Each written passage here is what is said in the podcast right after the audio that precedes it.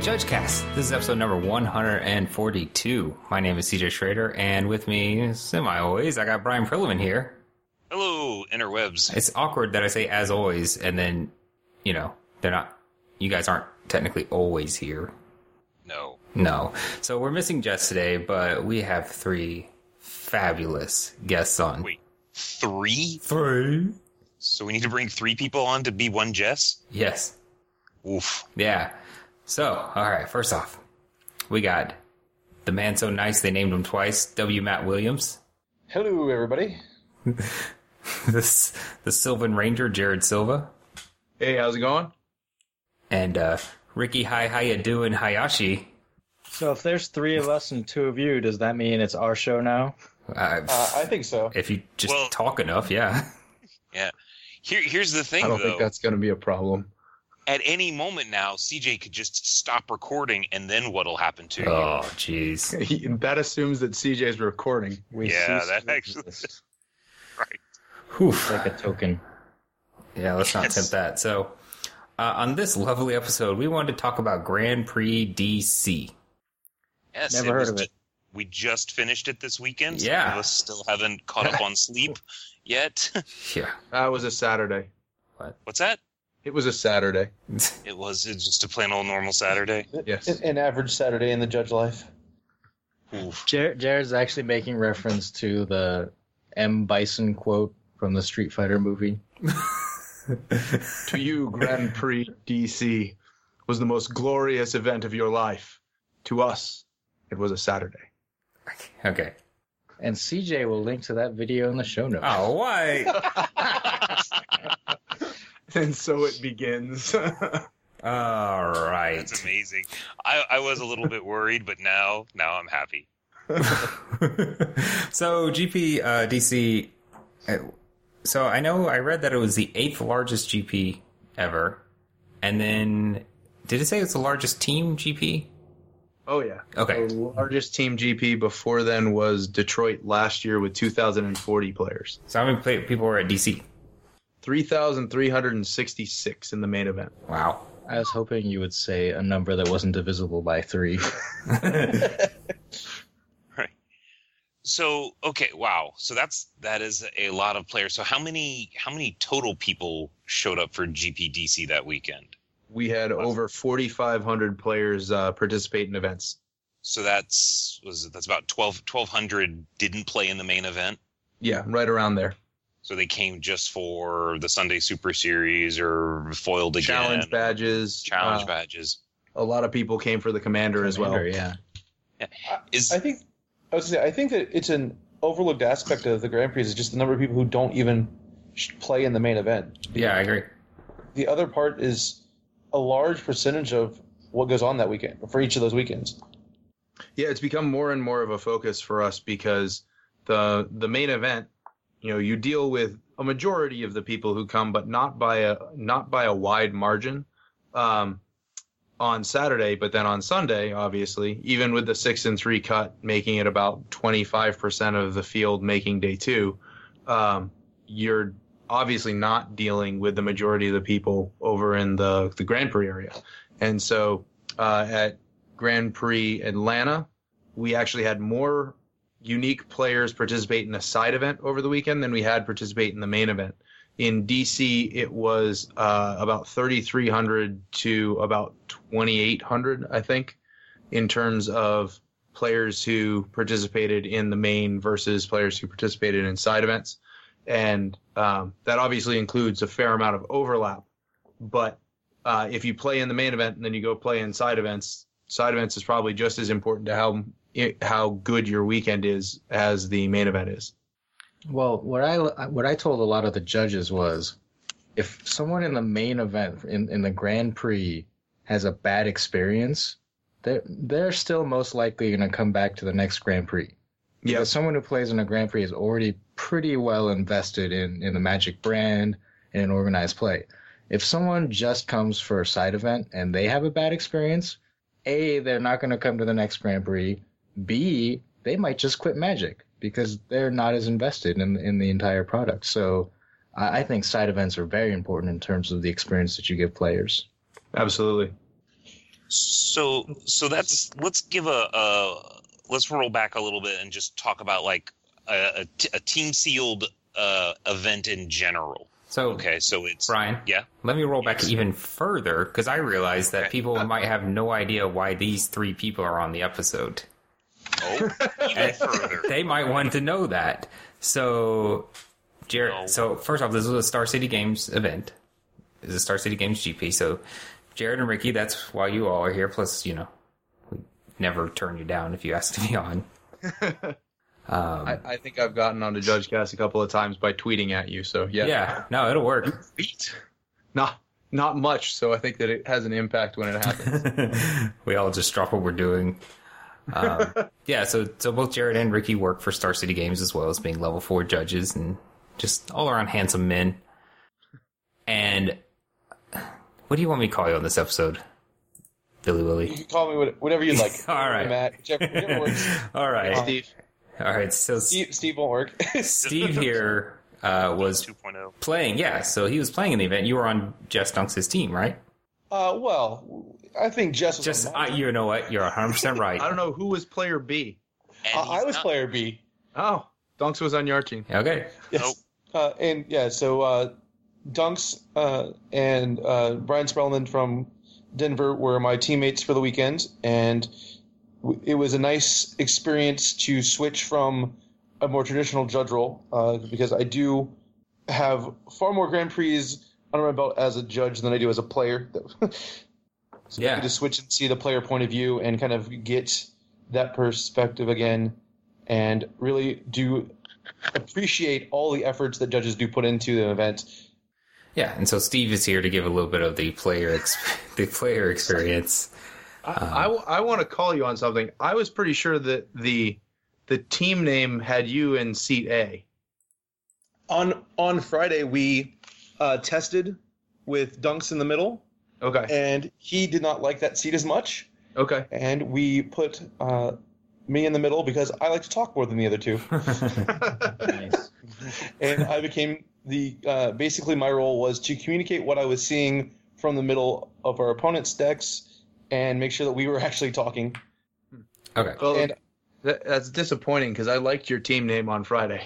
What was your team name yeah, on Friday? Is it family safe? Oh, we have plenty. Oh, yeah, I guess William it has to be. Dunks Spellman. William Dunks Spellman. That was the team name? Yeah, because it, it's last it's, it's last names, and so that's the only one's a verb. oh, oh, oh! Now, now that you think about it, okay, okay. So let's talk about team sealed. So, yeah, so a team seal, a team sealed event for the most part is you and two other buddies uh, get a number of packs, and out of that, packs. out of twelve packs, twelve packs, twelve if, packs. If it's a number of packs, the event might not be sanctioned. Okay. Uh, so you get your twelve packs. You then construct your best three decks that you can out of those twelve packs, uh, where and then you register your deck lists, and when you play, you are playing against another team. So there's you have three players on your team, an A, a B, and a C. They have uh, three players on their team, an A, a B, and a C. And the A plays the A, the B plays the B, the C plays the C. And the first team to two wins or two match wins wins the, the, the match for the the uh, the the team, and you advance as a team or you drop as a team. It's pretty. Or cool. You get D Q'd as a team. That that sadly happens. If if one of if one of your teammates decides that uh, perhaps they do not wish to obey the rules of Magic, and gets uh, removed from the event, you get dragged along with them. Yeah, you do want to make sure that the people that you're playing with are people that you can trust not to not to do something stupid. No, Jared, just to, to touch on that, you all three don't get disqualified. The the one person's disqualified. The team is not allowed to continue without but, that person. Yes, okay. um, and yeah, actually, and then, since the way that Walter handles all of these things is by team, the team gets disqualified, and then in the Oh, fun. The write-up. Uh, okay. You'll have to specify which player actually did the thing. And and as a as a team, one of the neat things uh, about this is you can actually uh, talk to your teammates while you're while you're playing. So you can lean over and, you know, say like, hey, don't attack with that or attack with that. One of the big ones is you can help with mulligan decisions. Yeah. Yes. Would you? So the sanity check on mulligan is probably my favorite thing. uh, we really enjoyed the mulligan decisions, and sideboard choicing choices was was helpful. So let's talk about that for a second. So it's team sealed. So each, how many packs does team get? Twelve packs. Twelve uh, packs. For this event, it was four packs of Battle for Zendikar, eight packs of Oath of the Gatewatch.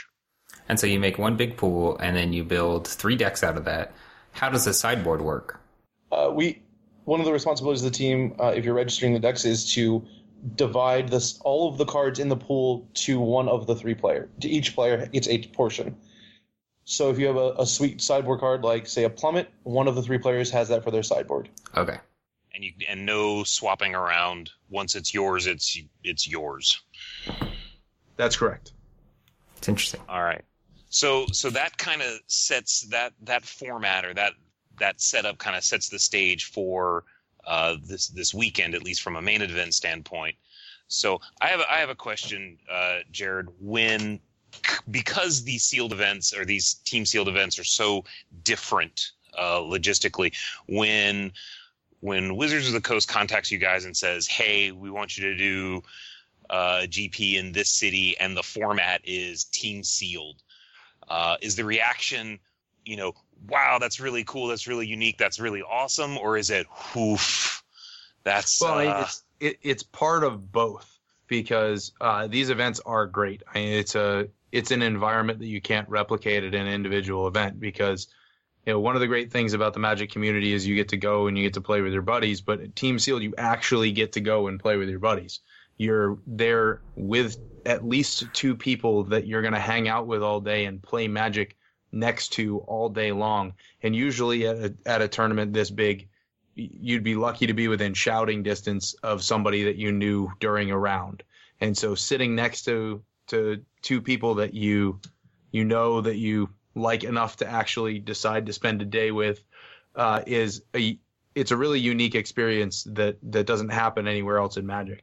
Uh, a lot of times you'll see people come out and play in these events who don't come out and play in individual events, because the chance to come out and play with friends is really what draws them out. Um, and you'll see a lot of the, the top pros have the team that they, they like playing with. And so you see a lot of those players want to make it out for these events. And so we thought that this was a great opportunity to have a really big event, a really exciting event, and to do some fun things with it. Um, and then, you know, especially in my position, uh, the realities of what it's going to take from a logistical standpoint to make it work um, is they, they kind of come crashing in. I've actually had judged a couple of team sealed events uh, before for other organizers. And so I've seen firsthand just how challenging a lot of the logistics of it are, and also how long it can take to just kind of trudge through the day. Um, so when we were going in, when we were working on how to attack this event, one of our biggest priorities was figuring out how to make sure that we were able to move through the day as efficiently as we could. Okay. So, so what sort of, what sort of things did you, did you look at to, to help move through the day as efficiently as you could? So I think the biggest one, and this got a lot of publicity, was pre-registering all of the pools for the main event.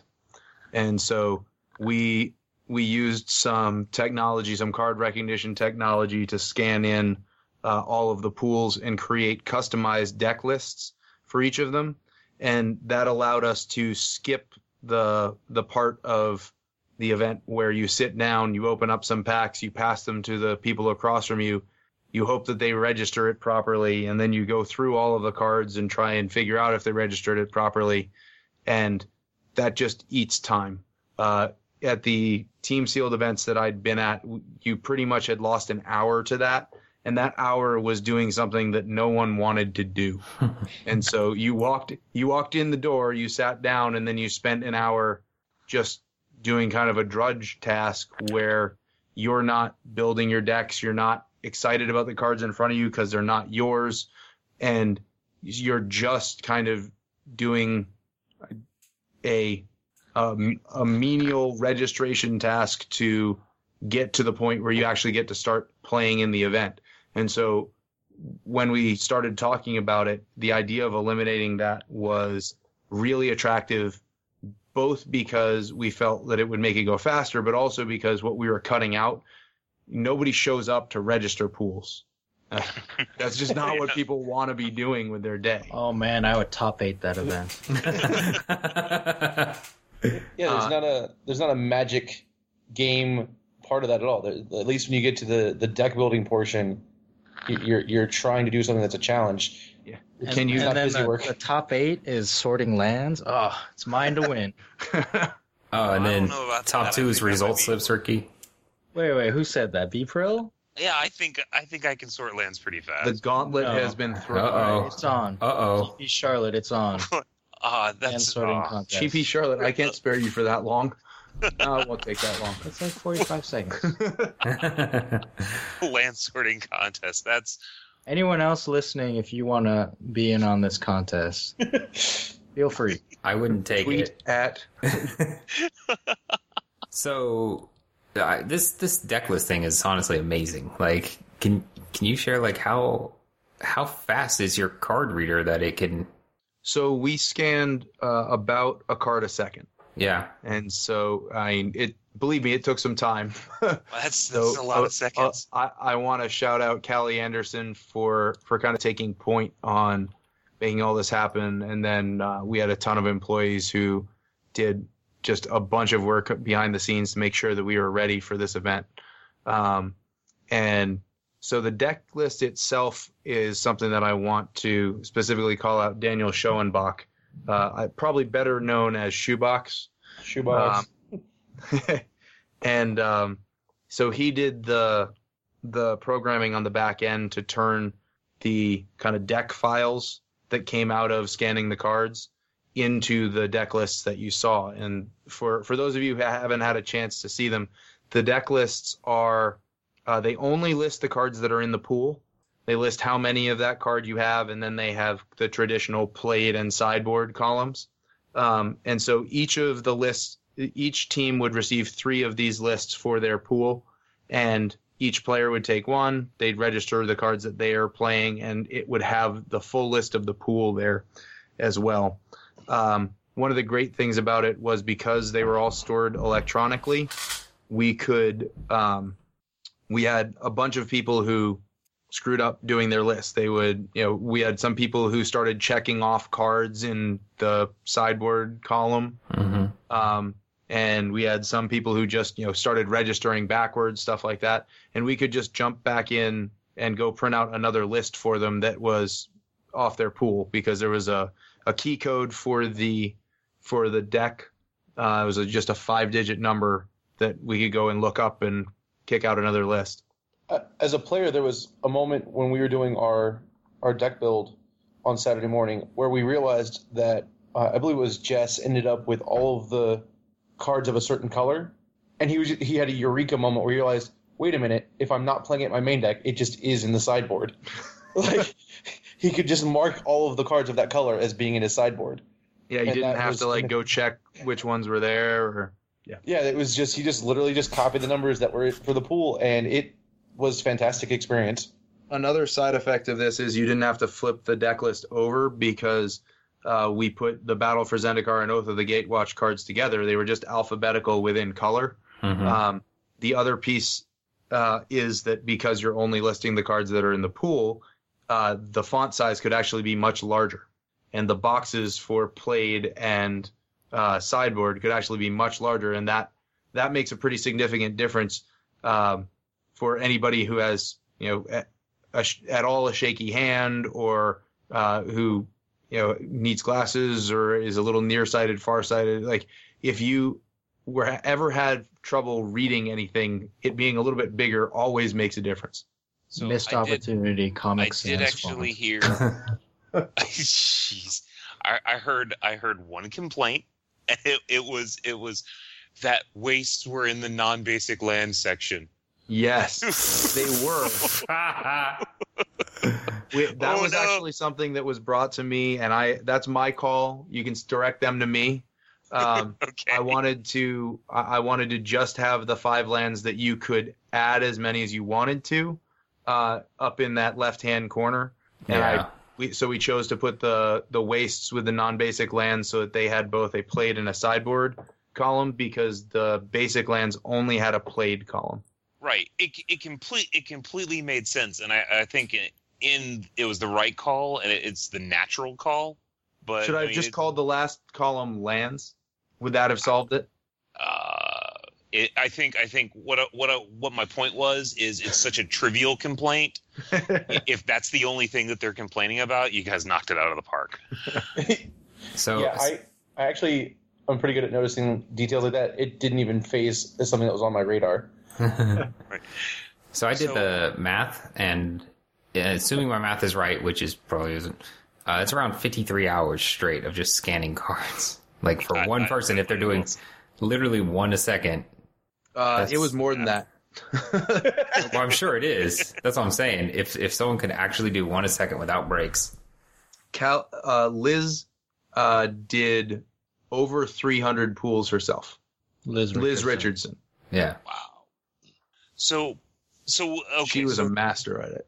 So that's a that's a that's the big or one of the big wow things, and we'll we'll probably talk like at at the event itself, like what the players got, uh, all at all at once. But I mean, you guys surely had to do like other things, like you know, get the get the venue, coordinate mm-hmm.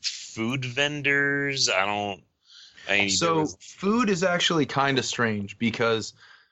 Uh, I deal with catering companies all the time, and they ask me what food needs we have, and my answer is I don't have any, but my players have a lot of them. And so we try to encourage them to offer cash concessions because we like it's not like we're ordering food, uh, and so we don't have catering in the traditional sense, but we're putting you know four thousand people in a room, right? And so they're going to want to eat now. One of the things that I really liked about the uh, Walter E. Washington Convention Center is there were a lot of food options that were kind of just right outside, but just getting outside and then getting back in a reasonable amount of time was tough. Um, and especially with a team event where you're you're not just, oh, I played against an aggro deck and we finished quickly, so I now have I've got thirty-five minutes to go and get something, or I've got forty-five minutes to go and get something. Um, If you play that match, but your teammate has a control deck, then you're still there for another thirty-five minutes. And we saw this um, with results. They almost all come in in the last ten to fifteen minutes of the round and beyond, because some one of the three matches goes that long. Like you just cut your losses. If you finish early and your teammate's playing, you are the designated food go-getter at that point. I don't yeah, think people realize that, but that's a good plan. We, uh, I brought a bunch of snacks for my team to try to get us through while we, when we were having those tech turnarounds, and then we had the discussion of, all right, it's really time for food. First one to win is going to go get food. Yeah, as as um, opposed to sit there and chat uh, with the people who are still playing and and make things take longer. And now, get slow play. We had. I talked to the convention center, and we had a fair amount of concessions available. Uh, I understand that the uh, the jerk chicken was really good. Yeah, it was. Yeah. Um, and so, you know, I I can usually convince them to open up something, but they usually don't understand the magnitude of what they're dealing with, and. Uh, I, at some point, a dazed concessions person will come wandering over to me and ask whether this is how it always is. And my answer will be yes. And I emailed you exactly what I was, what we were going to have. Uh, yeah, there will be a fifteen minute window when yeah, one hundred people will line up. Uh, here's, here's how this will work. You're going to be crazy, and then you're going to be dead. And then you're going to be crazy, yeah. and then you're going to be dead. And at some point, you're going to make the mistaken decision that because you're dead, you want to close. And then there's going to be seventy-five people clamoring as you're trying to close up. Right. Jerk chicken booth always seem to have food, though. I don't. Yeah, they just kept making it go, go, go. They did better than most of the sandwich places I've seen that usually run out of bread. we tr- yeah. we actually call like Subways and stuff like that that are close by, and tell them that we're coming yeah, in, no. but like no one believes us. I don't understand. Like every once, yeah, every once in a while we go back to a place and we're like, hey, we're coming there again, and they're like, all right, we'll make an order. So sidebar, still the most epic story ever was Jason Reedy for a Grand Prix yeah, Denver. Denver. That was the best. Responsible for calling all of the places, and he got a hold of was it Chipotle? The, no, Qdoba. Yeah, Qdoba, yeah. yeah. And the the guy he got a hold of there knew what Magic the Gathering was and was familiar with Grand Prix, and he's like, Grand Prix's coming to Denver? All right, we'll be ready. And this guy, his his name was also Jason. Yep. And he came into the convention hall and handed out uh, free bags of chips with a coupon on it for like a five dollar burrito and soda meal. And he mm-hmm. said that the that weekend he set the like regional yeah. sales records. Yep. I, I remember judging what events. a Grand Prix was, and yeah. he, he was ready. That was that was also the weekend where we were able to arrange delivery of Qdoba for uh, the start of judges' breaks. Oh, it was it was so amazing. Those were the I, days. I worked that event, and I remember I was like, oh, my break's, you know, round four or five, whatever it was. And I walked over to the judge area, and I was like, okay, this will be good. And I walk behind the curtain, and then I get handed a burrito and a drink, and I'm like, this is this is the life. so, so, so, yeah, so let's let's talk about some of the things like that from a from a judge perspective that happened before before the event that made things really nice. So it shouldn't be a, a big secret. Uh, judges like to work for Star City. Um, we like judges uh, to work for Star City. Oh, it's it's a it's a, a nice. I was about to say parasitic relationship, but that's not. Uh, uh, what's what's the word I'm looking for? Symbiotic is what symbiotic, you're symbiotic. There we go. It's the other, it's the other word. I, I was, um, it was it was very difficult. Uh, Jess and I kind of originally were talking about playing, and then we. I think the if I'm not mistaken, the format and the city were all announced first, and then the or, or, organizers were announced, and we're like, oh. Do we do we still play since Star City's running it, or or do we apply? So so here's so what I what I wanted to specifically call out was some stuff that, that Star City did prior to the event uh, that I think just in general that tournament organizers can can really like learn learn from that and do because not not many of them do it and it was really nice. So. The the first... can I can I just say real quick? I feel like listeners are going to be surprised that not a lot of tournament organizers do the things you're about to say. Like I yes, so, so the first the first one was uh, the schedule for what days and whether or not you were on sides or like when your shift was.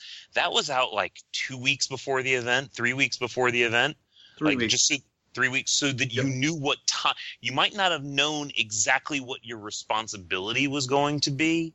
Uh, the, the, the, the, I think the O D E leads and the, the sides leads did, but you knew what time you were expected to show up three weeks beforehand, which is uh, normally you find out like a week, if maybe. Normally you find out for Sunday on Saturday. Okay. So I've legitimately had that happen. You, for, for our events, um, I go through and uh, often do this with Ricky. We go through and we, we place judges into shifts, um, and we place judges onto the main. And so if you're on a main event shift, then all we're saying is you're on that main event shift. And then the head judges take that and they are able to go and build their teams and, and do and do all of that. But we build the shell that involves side events and who's on side events. And so uh, unless you have a main event shift, you actually should have a clear picture of what you're doing uh, when we put out that kind of initial schedule. And then usually the, the head judge, we, we encourage them. We try and get that to them as early as possible. We encourage them to have the shift, the uh, team assignments uh, two weeks ahead of the event. And and this this sounds this sounds like when when you see it in practice and when you, if you're at home and listening to this, it seems like such a, a, a no-brainer that you want your the people coming in to work for you to know what time they're going to show up so that you can tell them so that they can make travel plans. But honestly, it gets it seems to get forgotten or deprioritized, or maybe like since the schedule is one of those things that can theoretically change at the last minute, people wait to the last minute to to do it. But definitely, definitely, definitely really like knowing what you're going to be doing. And then the schedule itself, and this was, uh, I guess, what Kevin Dupre did, but the the schedule for who was going to be on what teams and when came out, you know, a week and a half, two weeks prior to the event as yep, well. Two weeks out. Well, Which, I, I guess the Monday, go back two Mondays from the start yeah, of the event. Right. And normally, realistically, uh, a week prior to the event is considered above average. In in yeah. and and a day before the event is not unheard of, is not un, uncommon. So just having that information and having that uncertainty was really helpful. Uh, the other thing that was really awesome. So when I, when I show up for a, a G P, you know, one of the things, if I'm, if I'm, show, if I'm coming in and I'm the P M shift, uh, I might show up forty-five minutes early just to wander around the room and get a sense of where things are. Do your recon. Uh, yeah. And just like, it's like, I need to not necessarily know, see like what the vendors have or anything like that, but just, and not even to meet people. It's just, where's the side events? Where's the Swiss events? Where's the main stage? You know, where where to direct things? Because one of the worst things to happen is when you walk in. Where are the bathrooms? Where are the bathrooms? And for this event, and I th- and I, I believe at least the one previous to this that, that I worked for Star City, we got a floor plan like a week prior with here's where everything is. Here's where all the, you know, here's where the judge manager's going to be, uh, what times he's going to be there.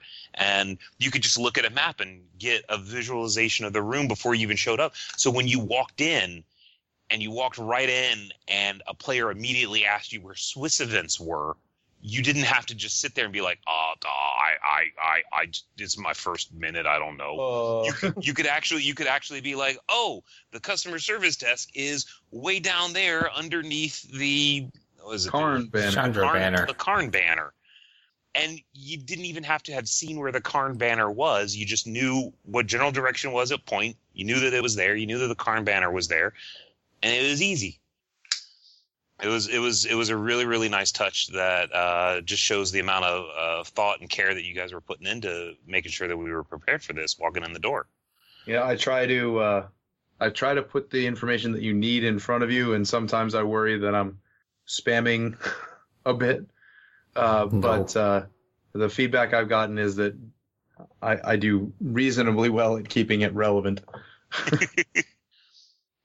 So. Um, So that's that's from, from from the judges' perspective, like the stuff that we, you know, we knew a week before the event, where stuff was, where to pick up, you know, where to check in with, with the judge manager. We knew uh, what we were going to be doing, layout of the room, all that stuff. Now, from a player perspective, Matt, what did what did did you guys get any information before before the event?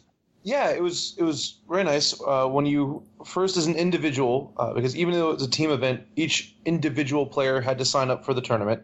Uh, and once you had signed up, we got an email from Jared, you know, personally written, you know, thanking me for registering for the event and letting me know what else I needed to do uh, before the event, such as the fact that there would be a Google Doc that we would be given a link to in order to assemble our, our team and let them know which of the which three of the over three thousand players that were in the tournament were on were going to be a team. Uh, and then after that on Friday, at around eleven thirty at night, we received an email telling me exactly where I needed to show up to on Saturday morning to build my sealed pool. And I, I think that that was a, a fantastic touch because, as we talked about earlier, there was the time that you can lose throughout the day as a team sealed event. When Jess and Spellman and I joked when we were getting breakfast before the event on Saturday that we were just going to walk into the hall and tell somebody that we they were in our seats and be, be correct because we'd already got an email telling us where we needed to be. There was there wasn't that delay to go find the pairings boards to figure out where our build was, and that was just I thought it helped really get the event started as close to nine as possible. Yeah, I think honestly, I think that's another like amazing thing to be able to do the night before the event. it, it just shows how prepared you guys were. Well, right. One of the major advantages of uh, registration closing at nine p.m. Uh, is that that's it. You're done. Right. Now, uh, I will say that there there was a not insignificant list of players who I actually had to send emails saying, uh, I still don't know what team you're on, so until you tell me, I can't give you a seat. um, right. And they had to either email me back and say, well, I'm with, you know, Dave and Steve, or go fill out the form, uh, or just come up to us in the morning to fill, to create their team. Uh, and so the way we did it was we, we laid out all of the um, all of the tables for the people who had submitted teams, and then when we registered the teams and we pulled them in in the morning, uh, they would get assigned a, te- a table at that point in time, and then we printed out the full uh, seatings at about eight forty to post. So, so that that's a okay. So how did you how do you handle that? So you've got, you know, obviously you should have a multiple of three players enrolled in the event, but you've got, let's say, three hundred players that are just kind of loose. Yeah. You know, uh, so what was the so what was the process we, for getting them? We use a registration software that has been written and, and developed by Jason Flatford. Um, and I I don't know how we would run Grand Prix without it at this point. Um, but uh, for Team Sealed, he had to go back to the drawing board on a bunch of stuff and and create a system that could have players and then also could associate those players to teams and could do so in a manner that was fast and easy for the, the admins using it. But the major advantage that we have is we could have six people at the um, at the stage, and you could walk up to any of them to solve your problem. And so in the morning on on Saturday, we actually had some players who had not registered, but their teammates had registered.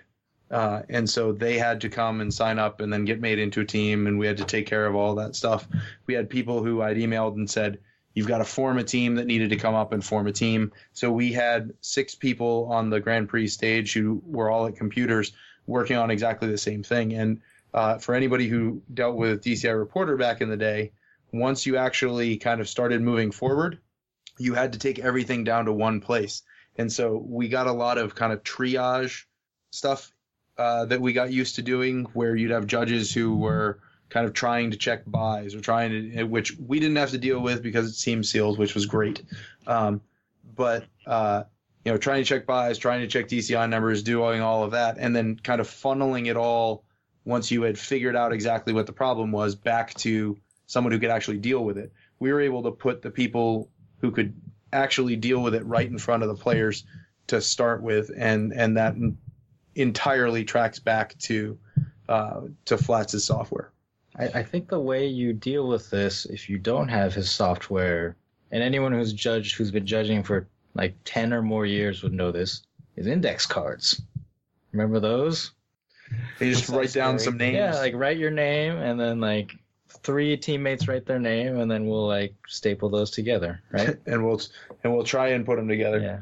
Um, Walter, actually, which is the new tournament software, is actually pretty helpful at this. Um, we were the first uh, Team Grand Prix to be run in Walter. Oh, boy. Which was was both exciting and terrifying at the same time. Um, so what what is Walter for the people? Uh, Wizards Large Tournament Reporter, W L T R, or Walter for, uh, for those who know it well. Um, and... Uh, So one of the big things that that does is it allows other scorekeepers to network in. And so we had Nick Fong as our primary, and then we had Kristen Allison uh, as uh, a secondary scorekeeper, and that allowed them to do printing uh, from two different places. That allowed them to uh, to both be taking results and do a, a bunch of stuff. And especially in the Team Sealed, we talked about how results came in really late and clumped. Um, in order to stay on top of it, you needed two top flight scorekeepers going. Mm-hmm. Um, so, so the the morning the morning of the event, uh, so the product was passed out. Yep. Uh, and specifically now, now let's let's talk about what was handed to the players. They got they got a box. They got one box. That's it. That's all, and they opened it up, and there's nothing in the box. Oh, wait, there were things inside it, weren't there? Oh, okay. What's in the box? What's in the box? Uh, so uh, we we prepared all of the sealed pools with everything that a team would need to um, to start their tournament, uh, and we then put sixteen of those boxes into a bigger box because sixteen is the right number to do two rows. So you could hand a judge a box of boxes uh, and say, you're going to handle these two rows, and they'd have exactly the right number. Uh, when you opened up the box, you had your sealed pool uh, that was um, either in a slide case, or we ran out of slide cases, and some of them were in um, Oath of the Gatewatch boxes out of the fat packs. Uh, there were three pens. There were three waivers. There were three uh, of the customized deck lists. Uh, there were, um, and then there was a pack of lands so that you could actually build your deck, and then uh, a sleeve, and that sleeve had three one-month premium vouchers for the three players, three Stoneforge Mystic promos for the three players, and one uh, playmat set voucher uh, that could be turned in for the three playmats of the event.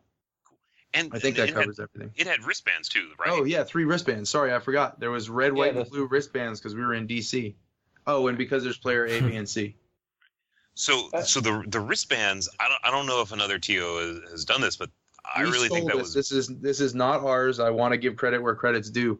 Uh, I actually picked up on this when Hans Wang brought uh, the wristbands from Grand Prix Beijing to Pro Tour... Um, Oath of the Gatewatch in Atlanta. Um, and Panda Events had done them uh, for their team event. And we looked at that and said, that's something that's just really smart, and we should do that too. Yeah, Wait, so so that was that was two months ago. Yep. And so you guys, you guys okay, for, first off, oh, that's what those bracelets were for.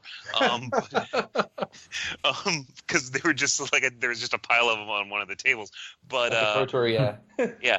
And, but, but yeah, so you guys were able to see that idea and get that turned around and get that implemented in, and, and manufactured in less than two months. Yeah, it was, it was pretty quick turnaround. Um, and, uh, I, I think they worked out great. Yeah. I think from, from the player point of view, uh, you, it may not come intuitively, but A, B, and C doesn't correlate to left, left and middle, right. right. That, that that doesn't work because one team is set up where A is on the left and C is on the right, and the other one has A on the right and C on the left. Yeah. So uh, just to uh, kind of talk about them for a second, uh, I don't think we actually explained. Red, white, and blue were uh, player A, player B, and player C. And so... if you had a white band, red, uh, I don't remember blue, what, blue which one B. it was. Blue was B. Um, and then I think white was A and red was C. That sounds right. Yeah. Um, but basically it allowed you to show up at the table, and you should play the person who has the same color wristband as you. Right. Cause that's that, if I, if I recall from, other other G Ps, other, other team sealed G Ps, one of the big, big problems is, Uh, player A from this team played player B from this other team. Yep. And another uh, – so one of my goals going into this, and, and as I said, I've I've been head judge for a few um, team Grand Prix, and one of my major takeaways has always been that I spend a lot of my day explaining to people why they're losing the match because they sat in the wrong places. And that's not enjoyable when we haven't done a whole lot to help them. And so – Um, the wristbands were one thing. Uh, we emailed, when we emailed people ahead of time. We gave them the seats that were assigned, and I got a lot of people emailing back and saying, well, this actually, we want to have so-and-so in, in the B seat. Um, and so we got a lot of those things corrected there. Um, but basically we said, all right, we're going to go through round one. Anyone who wants to update there, fine. But then we're cut off and you can't, You can't move because we've given you plenty of chances to figure it out. Yeah, from a player point of view, right. Like you said, we've got the email, which li- the email which listed where we were at, the wristbands which helped us stay stay coordinated, and then you had uh, table numbers that were set up in a way that were easier yep. to handle the match structure and table number structure for the team event. So uh, one of the big challenges from a logistics perspective as a T O is when you set up a room, you can't just set it up for the main event and then for side events because you're going to overlap at some point. You know, ideally you want to fill the room up. And so, and even if that's not completely full, you're still going to need to transition uh, tables from main event to side events.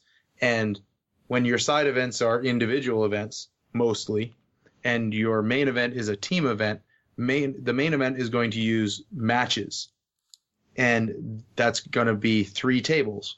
And the side events are going to use tables, which is one table. And so we wound up uh, putting together table numbers that had up at the top match five B. And then down at the bottom, it says table fourteen. And so hmm. it, you would you would have a match five A, match five B, match five C. And that would be table thirteen, fourteen, and fifteen. Um, and so you could send someone to a table or you could send someone to a match. And when you came to sit down and you were player A, you knew that you sat in the A seat and you knew that you'd sit or, you you know, player B in the B seat and player C in the C seat. And so we tried to do as much as we could to avoid those issues. And I didn't hear about any of them throughout the day. Yeah, I was going to say it was it was quite easy. I know uh, my team with Jess and, and, and Spellman, there were a couple of times in a row where we got we were in the same order, the same order, the same order, and that started to be our pattern. And then we showed up to a match where that wasn't. We needed to flip the person who was on the right and the left because we were at the other side of the table, mm-hmm. and it was really easy not to mess that up with the way the obviously with the wristbands, the table numbers, you know, all that made it very easy to to not screw that up and therefore earn a, a you know a game or match loss. Yeah, gi- giving players the lifelines to have that not be a problem was one of our goals. That's cool. So I actually wanted to take a second, and this is more Team Tilt general, but I'm, I'm curious, how do deck checks work for an event like this? You don't check the team, right? You check two people? So it depends. I think you guys talked about that. Um, I've seen it done as when you do a deck check, you actually take um, either two people, and what you do is you, you take all of all of the decks, and you do a full check on one pair, and then you do a quick check on the other two. Um, mm-hmm. Or you take more people and you just do a full match of, of checks so that everyone is is involved in it. And then I've also seen we're going to check, you know, the player C match here, and that's it. Um, I'm actually not sure how it was done in D C. Yeah, I can tell you, my hey, team was I was I was the deck checks lead, so and my team was deck checked. Oh, yeah, yeah. Well, that was targeted. Yeah. Um, so what, what we did specifically was um, we we checked uh, uh, game C or, or, or table C out of the match. Uh, and the okay. reason we did that specifically was we didn't want to give the whole team an extension. Uh, the we didn't want, uh, you know, if you have three games that each get a ten-minute extension, odds are – they're going to use that extension, whereas if one game out of it gets it, uh, Brian, they're less likely to. Yes. Uh, quick question. Does that mean if I want to be in seat B or A, so I'm never deck checked under your method? No, no, no. Okay, because you said you only checked the table C. Oh, pro- no, no, no. no. So we would only check, like, C or B. You know, we wouldn't we wouldn't okay, do A, one B, and C. Yeah. Although um, we did realize about – halfway through the event that the random table generator uh, was only spitting out A. Huh. Interesting, because uh, we, we uh, I, I believe, if I'm not mistaken, that Spellman was our C uh, member, and he was de- he was deck checked. So that's well, why I thought it was interesting. He's the shadiest guy there. So well, sure. Well, well, after after a while, what what was happening was because all three lists were stapled together. And we were given the table number, since we were given the table number for A, you know, that was the random number. But since all the lists were gathered together, we, we realized that, well, it didn't matter whether we grabbed A, B, or C. All the lists were already pulled because they were all, you know, if you pull one, you're pulling the other three. So you stapled the three lists together, correct? Yes. Okay. So so we had all the information. So once we realized that the number uh, – the number was A, then we could go like, okay, well, now we're just going to grab team B, you know, B or C, and we we'd get back and we'd still have the the lists uh, already pulled out and ready for us and ready to go. Um, we did have to use um, an index system that was different than what was originally planned because. Uh, so I came into this, but apparently uh, players, some were put their match number at the top of their deck list, some put their table number, so it was just kind of all over the place.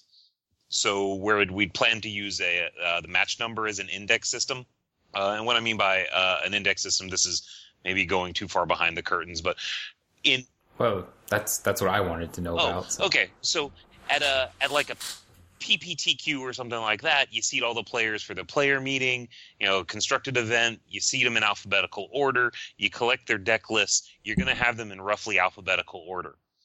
Now imagine for uh, for a sealed event where people are doing registration, it doesn't matter how those people are seated. You're going to be getting those deck lists in random order.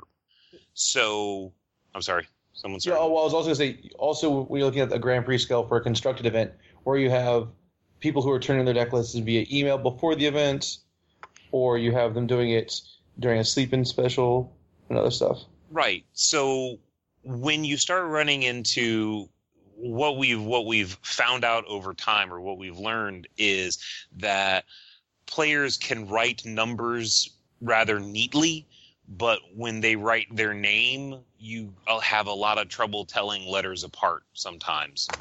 Um, so in alphabetizing, so if you, you've got to, you've got to sort these lists somehow, some way, and sorting them by number is much, much, much easier than sorting by, uh, sorting alphabetically. Well, uh, and mm-hmm. that's largely because you have no idea how many S's there are, but you know how many lists are between five hundred twelve and five hundred nineteen. Right. And then sometimes you have players whose names aren't in letters that you recognize. You know, I mean, I, I, that's just, you know, not everyone uses, you know, like Latin Latin characters or whatever, or uh, you know, someone writes their name in, in Russian, and you're like, I don't know if backwards K is before or after forwards K. That's a strikeout, isn't it? I, I don't know. So so what we do is we collect them all. We we have you put your table number on it normally, have you put your table number, and then what we do is we have an index. So when we go deck, we're going to uh, deck check table thirty-one, you know, in round two, we say, okay, that's this player and this player, and then we go look on the index as to what seat they were in when they registered their pool, and then that's where we go to go find uh, find their deck list. So it's a lot. It saves a lot of time uh, because you can spend a whole mess of time just sitting there trying to figure out if if McDonald is if that's an M or if that's an M C or an M O or an M U. uh, so that's that's the index system. So that's that's what we what we used. Uh, we ended up alphabetizing the lists based on the player's uh, player A's last name, and using that as our index. Hmm. Well, that's that's cool. I, you know, I was I was just thinking while while you were talking, and other podcasts would be talking about like top eight and stuff about this event, and and we're like, oh man, indexes. How how did we? So, yeah, team sealed. Like, let's talk about playing just for a little bit. This is the most skill-intensive format out by there. By a wide margin, I think. Because the winner of this event, the team that won this event, had Mike Fraun on it, who is a former Pro Tour champion, so he's no slouch. But he has mm-hmm. he has won the last three Team Seal G Ps that he's played in. And for wow. two of those, his team, one of his teammates was Rich Hohen, who is a very well-regarded limited player. Um, they split up for this event, and their teams faced each other in the finals. So there you go. I always love hearing stories like that because people are like, "I don't like sealed; it's too luck based." And I'm like, "You like you see the pros; I, they always do I well." I think that sealed and team sealed are different animals. Team They're sealed completely yeah. different animals. The ability to differentiate yourself during deck build, build in team sealed is insane. Yeah. Because yeah. it's not just about can you build the best deck possible out of these cards, because I I think that you know, the pros are going to get that extra five, ten percent out of a sealed pool, but I think that you probably get a thirty to forty percent edge over an average team, if not more than that, when you're building a team sealed. It's just, it's so hard to go through the number of iterations that you can do with how you want to configure your three decks. And do you, is this a pool that really wants to just build two awesome decks that are going to try and carry the third one? Or is this one that wants mm-hmm. to, you know, do you want to go more even uh, out of the pool? Or, you know, there's a whole bunch of things where, you know, how in this sideboard card is this is, you know, is the blue white deck, does that need the sideboard card more than the blue black deck? And so it's fig though all of those choices have impact over the course of the day. And then you get into a situation where you've got three people who are separating themselves from the person across the table rather than one person. And so the advantage that Peach Garden Oath has over, well, sorry, Matt, over Matt, Jess, and Spellman, you know, is not just in the matchup between, you know, Matt and Owen. It's the other two seats are there. They also have a, a play advantage. And so you're just piling advantage on advantage on advantage when you've got teams who really know what they're doing uh, versus the field. Yeah. yeah. And, and the build two really good decks thing. I think we saw that at one of the, maybe the last team sealed on this continent. It was what Matt Nass, Detroit, Sam Hardy, and Jacob Wilson. Jacob Wilson. Jacob Wilson went, went like, like oh thirteen, and, one thirteen maybe like in the Swiss round. yeah, and and I I don't know how much of that was on Jacob and how much of that was we can build two decks that will win every single match, and then there's some cards left over. Might as well try. Yeah. like, well, I, to, speaking of building and having just done it, it, that was one of our challenges. We did. Uh, we played in two of the Friday, the, both of the Friday team events to try to get practice under the clock. We brought our own packs to, to crack and try to build pools, but there was nothing like the pressure on Saturday morning of trying to build your decks. Oh, and we, an hour we, is not enough. It we an hour to is do too it well. damn much. It's not enough to do it well. Yeah, right. So we, we laid out our pack. I mean, just and I'll be as quick as I can. We laid out our packs and we were like, well, laid out our cards and we were like, well, this is definitely a deck. Now, how do we build around the rest of this stuff? And it's just, it is very intensive. Uh, you, you definitely, the time just keeps flying by. You think you're doing okay, and then you realize that you're not. And with like twelve you minutes ever have left, to in the... scrap a plan. Oh God. Oh yeah, and that's and that's yeah. what happened to us. Is we there's a moment where you feel like, for us in each of the pools that we were building, where it kind of clicked, where we felt like we had at least settled on three archetypes that we could put cards into, and they would be okay. But uh, yeah, it was definitely a challenge. Uh, and like you said, you have the communication. Um, one of the, I think you can gain a lot of advantage just by communicating with your teammates about what you're seeing. And that was one of the roles I took in my team is as the matches next to me and in front of me were starting to to uh, unfold, I would call out what land drops my partner on my right was seeing, so that my person on the left kind of knew what they were playing against. And it was it's definitely something to keep in mind is how much is going on, how much information you're processing. Mm-hmm. And yeah. any any time that you're increasing the amount of information, you are increasing the advantage of people who process it well. And, and I think a lot of people may be more familiar with the pre-release two-headed giant. And mm-hmm. you, the twelve, the same number of packs. You're building uh, two decks.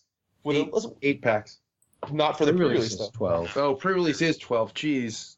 I so, forgot that that was a miserable format. It, it is. It's, if, if you've ever done a two-headed giant pre-release and you realize just how many cards you think you have left off to the side, just think about trying to build that third deck, because that's really what yeah. the team sealed is is like. Is you have to find a third deck out of what you have left over. So, all right. So about the event itself, does anyone have anything else they want to add about it? Um, I wish I had been able to run in the marathon. Rick. Ricky did have the dream of running in the marathon and then coming into work that I had to do.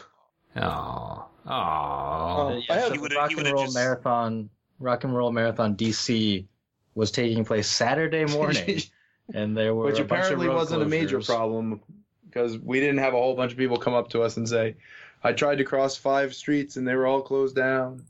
Well, Ricky, yeah, Ricky would have just put his will return at sign back to, you know, two hours later, three hours later, however long it takes him to run. Oh, that so that was a gift from Callie, Callie Anderson, the assistant manager. Actually, it was not a gift. It was a demand on my part. She said, you're going to be the, the judge manager for Grand Prix D C. And I said, no. That was my first response. I was like, well, you, you have to do it. You you you work here. You have to do something. So it's like, do it if you get me this sign. And it was the, the flip sign that's on stores. That's one side says open. Right. And the other side says re- will return at and has the, the clock hands. So the best so. story of the weekend was when someone walked over to me and was like, I can't find Ricky. And and we say to them, well, he has a sign to tell you when he's going to be back. And they're like, oh. And they walk back over to his station. They turn. They come back over, and they're like, it says that he's there. I was in the vicin- I was usually in the vicinity if it said open. I got. I might got have one, been behind the curtain. I got one. One better. Uh, Ben McDowell and I show up at show up there at like two oh four, something like that, and the sign that it says it says I will return at two o'clock. And Ricky's over there, maybe about fifteen feet away from that sign, eating eating out of like a styrofoam container, eating his lunch. And we're just like, "Hey, Ricky, says you're gonna be back. Uh, what? A, what? So give us our stuff." It says two. It's two oh five. And uh, Sarah Ellis gets up and just walks over to the little to the little thing and just moves moves the minute hand and then just to to like uh to. two ten and then goes back and sits back down and doesn't say a word. uh, so, so for for Grand Prix Charlotte, I already have my next uh, demand gift lined up. Uh oh. I'm gonna I'm gonna tell Callie I'm not gonna be judge manager unless she gets me opera glasses, specifically the kind with the handle that you have to flip over. Right. Because oh when right. you're when you're on the stage and someone's like, "Hey, have you seen Scott Marshall?" And the room is gigantic, and there's four thousand people in it, even though he's wearing the burgundy shirt because he's a support judge. You can't find him. There's too many people. It's too big. And I was like, I could really right. use one of those opera glasses to, like, kind of zoom in on things. I think we may try buzzers with head judges. No, no, don't do that. I would just buzz. I'll, I would just buzz C J Crooks up for no reason. So, Hi, C J. So, Ricky, you put C J. Something... Second best C J. Oh, he doesn't listen. Actually, he does. That's a lie.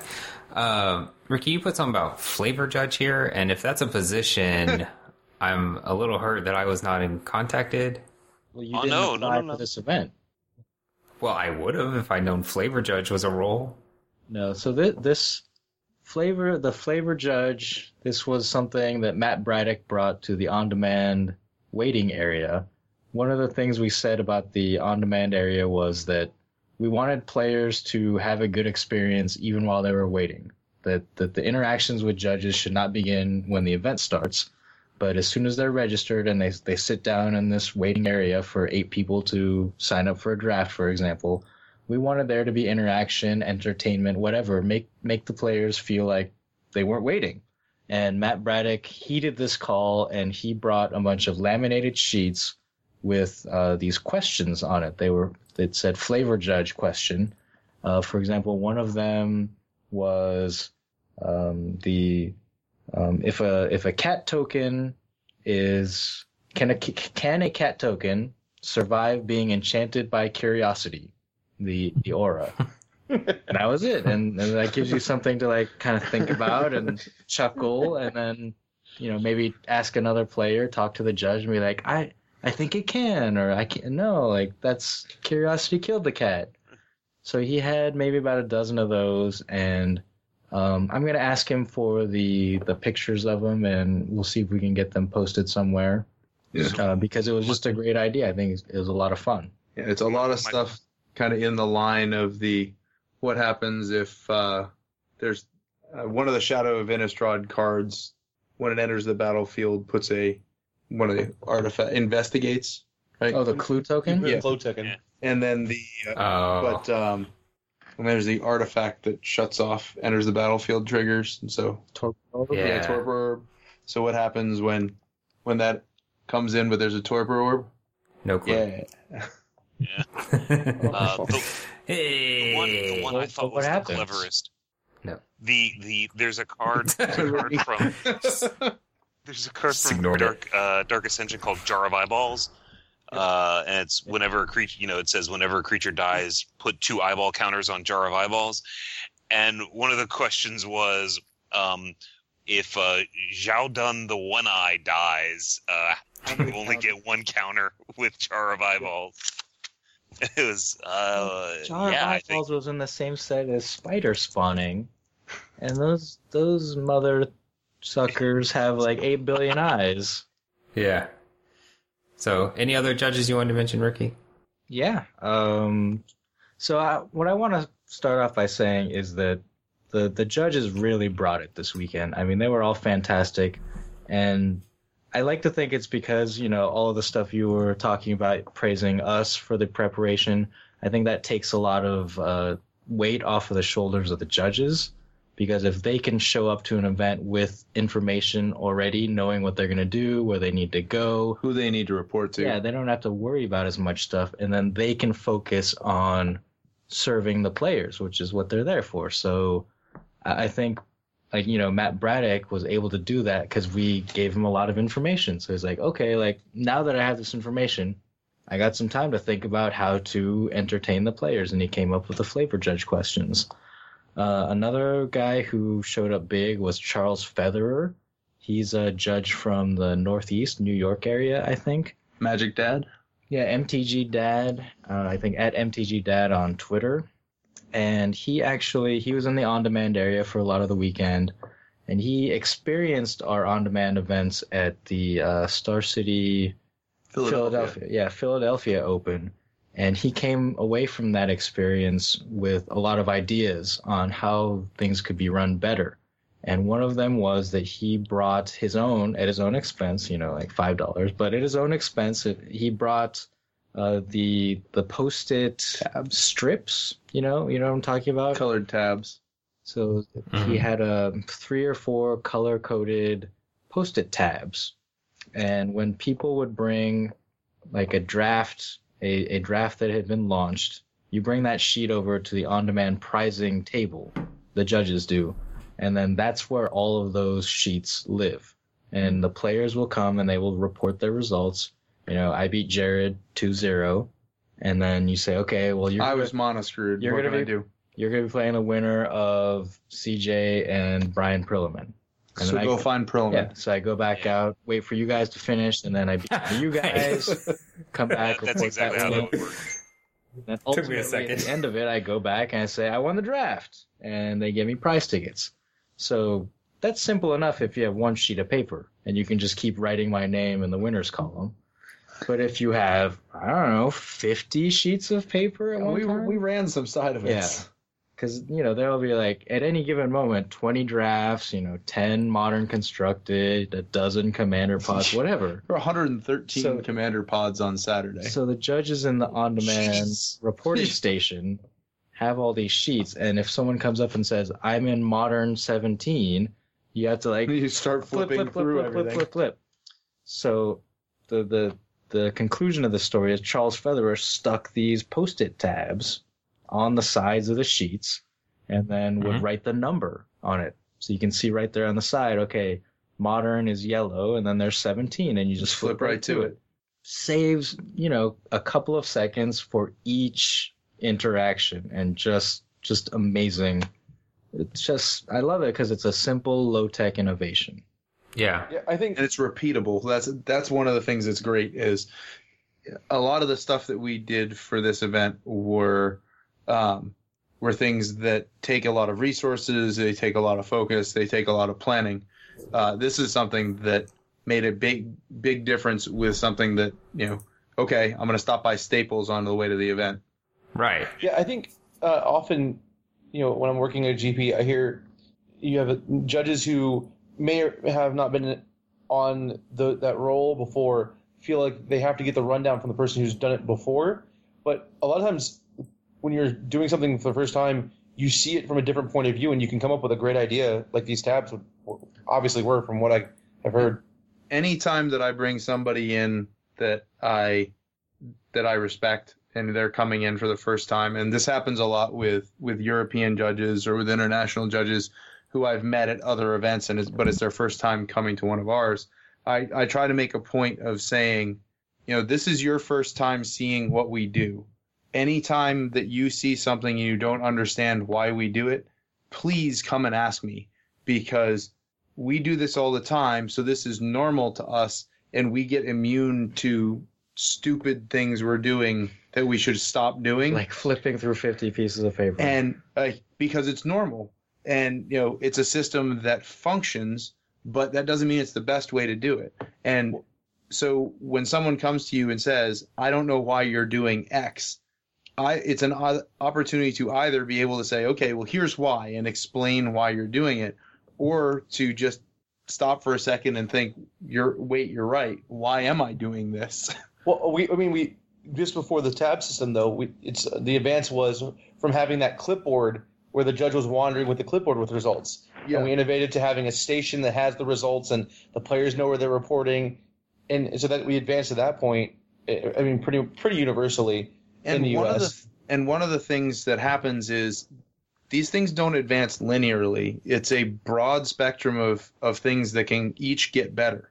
And as you improve different things, something that may have worked great with another system that was happening, that system may have changed in a way that makes the the way that this is working no longer the best way to do it. And so you may have gotten to a great answer at the time that you got to that answer, but the question may have changed. Le- leaving the brackets with the players is probably one of those things that at some point in the distant past, that was a reasonable idea. No, it was never people- the right answer. I mean, people, people it was did at it, no so point the right answer. I gotta, I gotta assume that because people did it, that it made sense at some point in time. No, it was easier. There's a difference between correct and easy. All right. So uh, that that one's really interest... about priorities. And from a T O perspective, my my priority is that at the end of an event, I have a completed bracket, and that's not a priority for the players. And, and... so leaving a bracket to the players to fill out, you wind up in a situation where if they don't fill out a round one match that is not relevant to them, then they don't, like, it's it's no skin off their back. If uh, but if I don't have that result, then I either need to make something up, which is tournament fraud, um, or I need to do a whole bunch of digging to try and figure it out, and I may not be able to figure it out. Um, mm-hmm. So it's uh, it, it's something where you don't you have priorities that don't line up. So. I just figured I figured it, when, when I started doing events, people were constantly, you know, it's like, are we are we leaving them at the station or are we leaving them with the players? And it was sort of like, well, I, I was always like, why do you leave them with the players? They're just gonna lose it. um, yep. And and uh, and it was like, oh no, this is the way we did it at G P X Y Z, and I was like, ah. Uh, If that, if that works, I, I guess. It doesn't work. It doesn't. Yeah. Okay, in the interest of wrapping up, because this isn't Where to Leave the Sheet cast, uh, did you have anyone else, Ricky? Yeah. Any I'll, other innovations? I'll, I'll do one more shout-out to my good friend okay. Joe Hutto, who he loves uh, Google Docs and Google Forms and all things Jeez. Google. And just data. Yeah, and he came up... He just he, puts... He came up with this this Google sheet that he replicated the map of the Swiss size area, so the, the challenge events, the four round challenge events that we run. And and that goes back to, by providing the data, we got something back out of the judges. Yeah. You know, we gave them the floor plan early, and then they were able to do things with that that you couldn't have done if if they didn't have that. Right. So he, he Joe, we because he had the map, he knew right down to the table numbers that would be assigned to these tables. And he was able to create this map of the side events area where, like in an index page, you type in um, the starting na- table number of an event. So let's say you have your modern challenge, and you're going to start it at table two thousand two hundred forty-one. and then you have one hundred four players in it. So you type one hundred four in as well. And then on the map sheet, what what it will do is it will take table two thousand two hundred forty-one to what? So fifty-two plus fifty-two tables, and it will just highlight those. It will highlight those in a color for whatever color is designated for that event. And so now you, and it'll give you, I think, the, the ending table number. So on that one thing, you know exactly how many tables are being used by that event. You know, this is something that we've done in the past by hand, and it's it's simple enough to do, but just having that sheet that you input the two numbers, the starting table number and the number of players, and it automatically calculates how many tables you're using, and then also visually shows it to you immediately and accurately. Yeah. I might add, because when I draw the maps, it always comes out kind of like, why, Not is, to scale. why is this row shorter than the other one? um, and it's also harder. It's very hard to remove players from an event when you're oh, drawing yeah. it by hand. And so you just enter in. If you update okay, the after, player numbers. After in round three, we've got, you know, seventy players left. Okay, that means that these tables are open now. Absolutely, yeah. Mm, that's interesting. All right.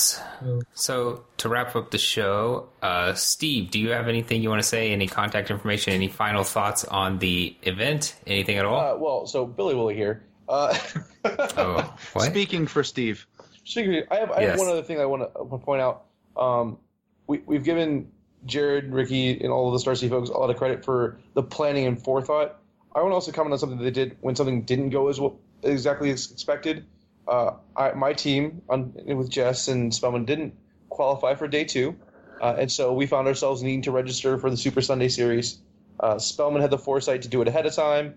Uh, Jess and I did not. So in the morning, we came up to register, and there was a rather long line to sign up for the early events. Yeah, there and, are three events starting at nine a.m. Yeah, and so with this line, you know, the staff of Star City immediately had a, a solution to this and opened up the customer service area. And we were quickly able to be out of line, having paid for our event, and just get going again on time. Uh, and that showed a lot of adaptation and quick thinking on their behalf. Yeah, I want to give Very a lot cool. of credit to uh, our crew that was over in the side events area. Uh, they didn't launch any event more than fifteen minutes late. And most of the events were uh, were started within two minutes of their posted starting time, which if you've been to Grand Prix before, that is uh, that's that's a, a pretty big accomplishment. And the uh, the ones that were late were because Word decided that it wanted to eat the event, which so, is yeah. So yeah, just th- one thing I noticed that you guys have the walkie-talkies and you were just in constant communication with each other, uh, and and I really think that that makes a huge difference when any location can get any information, you know, and kind of yeah, everybody I, has an idea of what's what's going on, and like no no one was no one didn't know what was going on. That was, or at least could find out quickly, r- right? Or they did a really good job of faking it until they found out. But I mean, it, it was just it was just absolutely phenomenal. It's just you could just ask one of the people at the start if you had a question. Uh, you anyone you went to knew the answer. Well, we try. Uh, one, I I posted this in the um, the briefing for the judges, but we've got a philosophy of a one-step solution, which is if the first person that you go to doesn't have the answer to your question, they know who to send you to to get it answered. So we don't want to be sending people around the room. One of the worst customer experiences, and I think everyone's experienced this at some point, is when you're sent to somebody who also doesn't know the answer. Mm-hmm. And so uh, that that was one of the the real ideas behind the customer service stage, is that's a place to solve any problem. And so one of the things we say to the judges is, if you don't know the answer, feel free to just send them a customer service, because their job is to have all of the answers or to get the answers for them. I think what Jared wants to say is, we are Star City Games. Your biological and technological distinctiveness will be added to our own. our own. Right? Is that translation? Yeah, that was, that was good. Yeah, no, I have nothing uh, So, Jared, do you, did you have anything else about the event or any contact information? Uh, at Jared Silva on Twitter. Uh, I respond to tweets. Um, I'm, I'm not particularly interesting to follow, but apparently five hundred people disagree with me. Yeah, I do the same. I only respond. I, I think I've made three tweets. I maybe made my fourth very recently. Um, are you, Ricky? Uh, you can find me on Twitter at M T G Rickipedia. That is like the website, but with an R, because the guy who has at Rickipedia still like hmm. makes his one tweet a year and relinquishes. He, he keeps control of that account. So someday mm-hmm. I'll I'll bother to like pay him money or something, but whatever. I play Magic. Yeah. I judge Magic. M T G Rickipedia. All right. And if people want to contact us, they can email us at judgecast at gmail dot com. Follow us on Twitter, twitter dot com slash judgecast. Like us on Facebook, facebook dot com slash judgecast. Etc. Etc. Tumblr. one guy. Tumblr. One guy. Imager. And we got the Tumblr. Uh, no, we are not posting to Imager. We are on Zune, Stitcher, iTunes, judgecast dot com, M T G Cast. One day when I die and the other guys had to start posting the show, they're going to see we have, how much of a hassle it is. We have absolutely no clue how to do any of that. I've written it Judge all Cast out. Isn't on Tinder? That should happen. JudgeCast on Tinder. All right, I'll see about Tinder. I need to see about Tinder and Google Play Podcasts because that's a new thing that just came out. Like all right, any... any no, it's podcasts. It's like iTunes. I, I know I know. I kind of... I gave my... My last wrap-up was more of just a shout-out. I also want to say real yeah. quick to any judge who hasn't played in, in an event in a long time, it's a good way to get a great point of view of what you're doing for players. Uh, I got to experience a lot of the benefits of what judges do, and it was nice to get that refreshing change of point of view, and I feel like I'm going to be a better judge going forward the rest of the year, having played an event. Yeah. Um, I'll pull a do as I say, not as I do, and agree with you. uh, I, I also, before before you do wrap-ups, C J, one one thing that I want... We just did the wrap-ups. I, I'm doing... I'm, shut up. Uh, you're you're in the list. You're in the list. It's your turn. Okay. Go ahead. I, I go wanna, ahead. I want to say that, you know, again, when we go to these when we go to these events, uh, it's always great to meet fans of the show. There were lots of times where I was doing end of round, and when they'd sign the match slip, one of the players would be like, "Hey, love the show," or do I re- I recognize your name from somewhere? And I'd be like, Judge Cast. And they go, no, what's that? And, I'd say like, and then I'd say, I was one of the suspended judges. And they'd be like, oh, that. uh, but, um, but you know, to all our download numbers for that episode are right. insane. Right. They beat all other episodes. So uh, I just wanted to say, you know, thank you to, to all of them, uh, all the players that came up and either shook my hand or asked me to sign a bear cub or, you know, just wanted to talk about anything or even, even you know, mention that we, we should re-record an episode or two. Uh, mm. Yeah. So yeah, uh, that was that's that's all. I we really, really appreciate that feedback. You know, we we really appreciate our fans. And I like meeting you guys, uh, guys being, you know, gender neutral, yes. Neutral. We know. We, we, we've been through those emails, too. Um, so, uh, uh, yeah. It, it really it really, it really meant a lot to me. So, and it it was was really just impressive, like the quantity, too. So, yeah, I agree. You weren't one, there. One last... I agree with... How do you know? Jeez. I have had fans talk to me, and it's always more than I expect. It was B. Prill and his three thousand three hundred sixty-three friends. Yeah. Did I hear one more thing from Ricky? Yes, one more thing. In a yes. startling non-coincidence, after we just wrapped up one Grand Prix, uh, applications for our next one, Grand Prix Charlotte, which will be on May twentieth to twenty-second, will be closing next Monday. Uh, assuming that, C J, this all goes out this week. Right? Of course it does. This is an amateur Judge Cast, you know, when you guys were in charge. Like C J will we find it, it out in the show notes. It's also worth noticing, this this episode's a little bit of a bonus because it's coming out a week after our previous episode, which is not how the schedule should go, but the uh, release notes put us in a weird position, so I hope everyone enjoys getting this episode a week out. All right, so if you're listening to this semi-live... That's not how it goes. That's not how live goes. If you're listening to this, that it comes out, Uh, please check out the applications for G P Charlotte. We expect that one to be as large, if not possibly a little bit larger than D C, and we'll need just as many fantastic judges helping us out. Yeah, and I'll, I'll also toss out, uh, it's going to be Modern Weekend, and so Grand Prix Charlotte is opposite Grand Prix Los Angeles. And so Channel Fireball's applications for um, Grand Prix L A close on Monday as well, I believe. So whichever coast you're on, and you know, you want to come hang out with us, you want to go hang out in L A, whatever you want to do, make sure that you get your applications in and make sure that uh, we've got a chance to bring you. Is is there a friendly rivalry between between y'all guys as far as like, you know, who's going to get who which judges?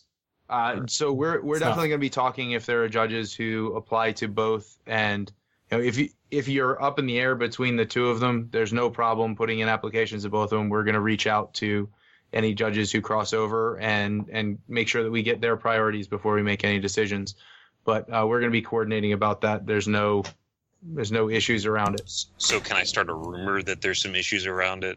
Go for it. Go for it. I mean, I'm I'm sure that rumor Lighting. exists. I, I expect that to be a, uh, a a rather impressive weekend between the two oh, organizers. Yeah, definitely. Uh, I there's Brian. somebody who's going to be in red for that event, I think. Well, you have C J Crooks at your, at your event. Yeah, yeah, but there's some there's some other guy from Florida. He's out in L A though, I think. Uh, yes, I uh, I have been asked to uh, help. Oh. Carlos Ho and Toby Elliott. Ricky's got this awful expression on his face. I'm sorry.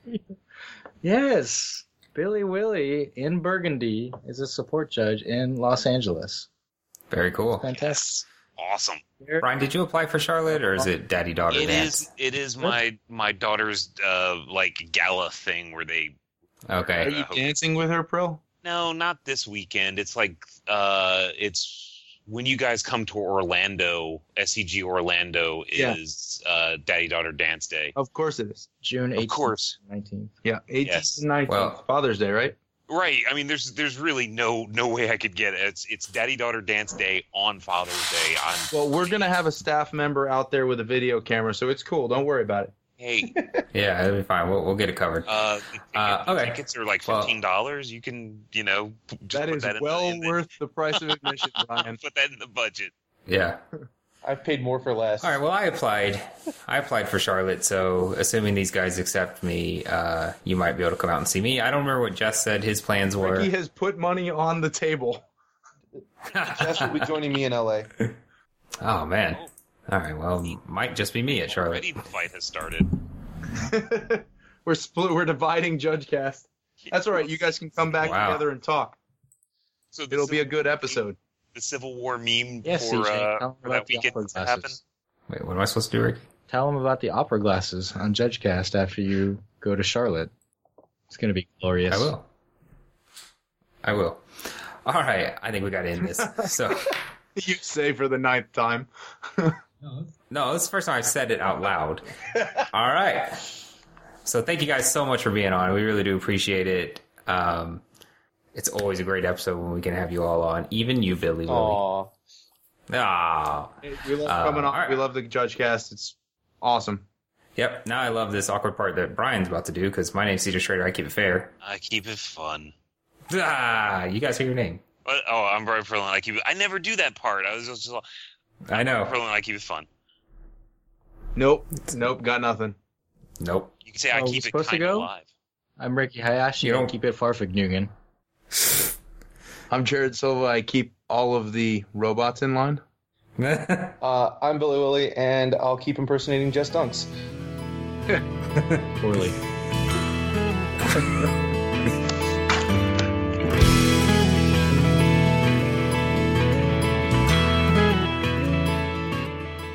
We don't get that. The bumper? You'll get it. I mean, you don't hear it, but it's there. That's not how it works, C J. That's exactly how it works. That is literally how it works. I don't believe you. Just just hum a few bars. Yeah.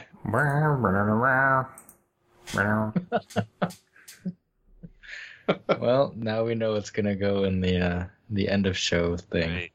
All right. That's actually the sound that C J made is actually how I explain H C E to people. What? They asked me a question, I'm just like, ram, ram, ram, ram, ram, thoughtsies.